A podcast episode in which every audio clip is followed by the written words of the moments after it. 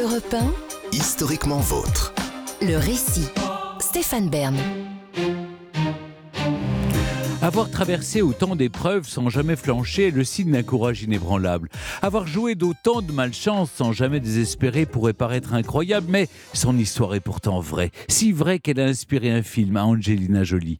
Je vous raconte maintenant le destin d'un sportif, militaire et prisonnier de guerre, visiblement invincible, Louis Zamperini.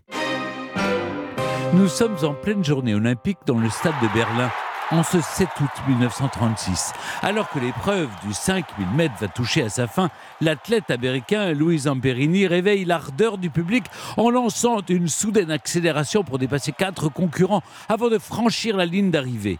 Il n'a pas gagné, ne finit qu'en milieu de tableau, mais ébahit les tribunes par sa fulgurante remontée. 56 secondes pour un dernier tour. C'est 13 de mieux que le précédent record olympique. Un petit exploit prometteur pour ce jeune sportif de 19 ans. De retour chez lui en Californie, Luis Zamperini fait bien entendu la fierté de ses proches, d'autant plus qu'il y a quelques années, ses parents se demandaient encore ce qu'ils pourraient bien faire de lui.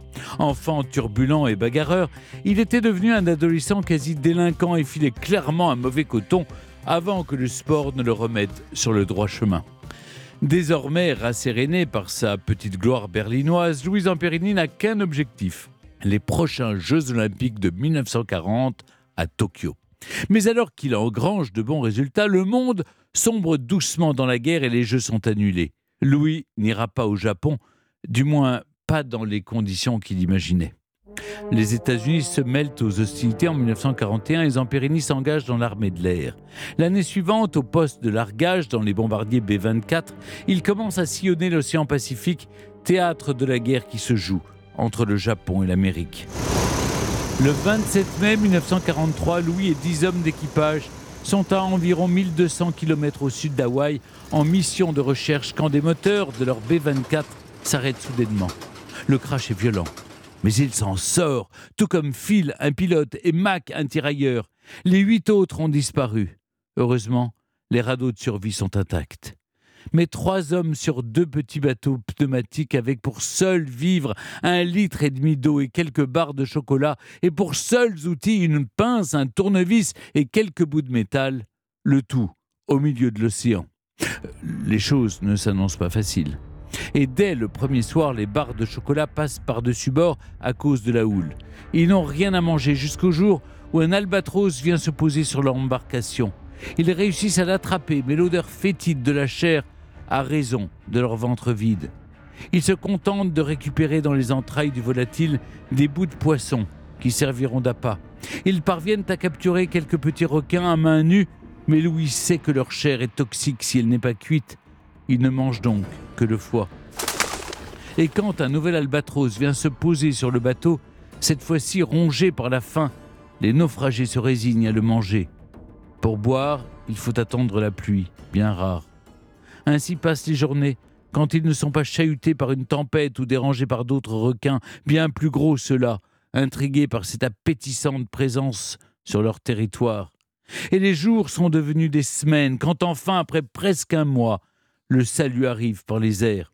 Un avion apparaît au loin. Ils sont sauvés. Mais l'engin fait feu sur les radeaux. Bande d'idiots, pense Louis. Ils nous prennent pour des Japonais. Bah, c'est en réalité bien pire. Ce sont des Japonais. La mitraille recommence.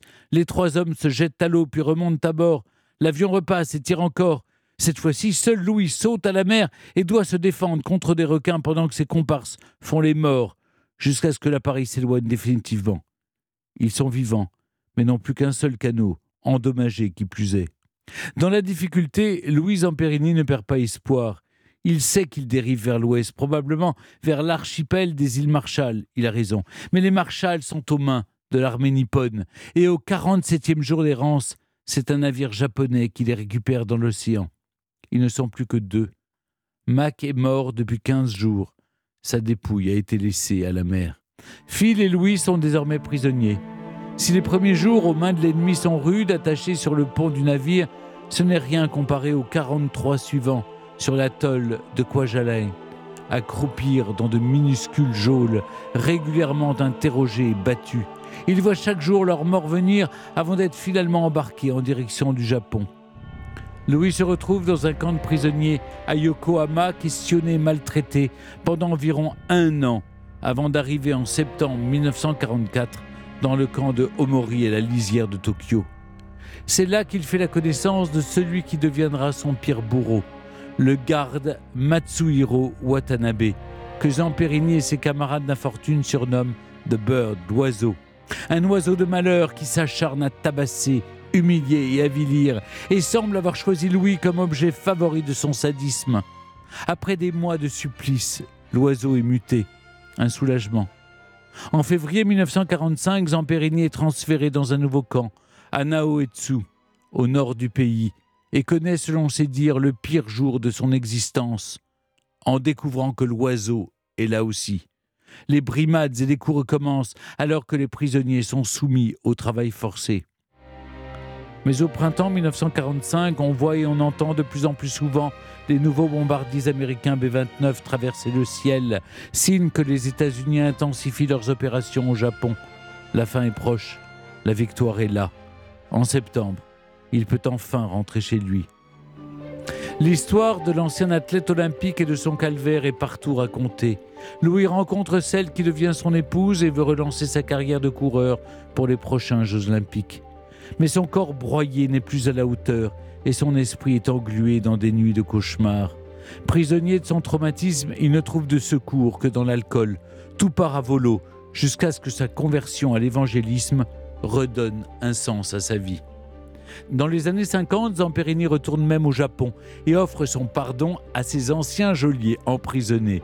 Pour ce qui concerne l'oiseau, tout le monde le croit mort, alors qu'il a en réalité pris la fuite et reviendra dans son pays finir sa vie paisiblement après une amnistie générale. Louis lui écrira une lettre pour lui dire qu'il lui pardonne. L'oiseau ne répondra jamais.